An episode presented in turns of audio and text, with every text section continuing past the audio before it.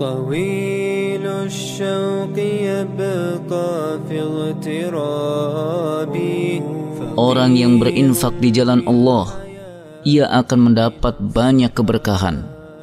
Di antara keberkahan tersebut ialah ia akan mendapat doa kebaikan dari malaikat di samping pahala yang telah dijanjikan Allah baginya.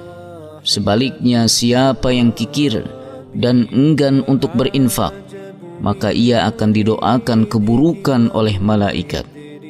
Abu Hurairah radhiyallahu anhu meriwayatkan bahwa Rasulullah sallallahu alaihi wasallam bersabda, ما من يوم يصبح العباد فيه إلا ملكان ينزلان فيقول أحدهما اللهم أعط منفقا خلفا ويقول الآخر اللهم أعط ممسكا تلفا Di setiap pagi hari ada dua malaikat yang turun kepada hamba-hamba Allah. Salah satu malaikat itu berdoa, "Ya Allah, berikanlah ganti kepada orang yang berinfak."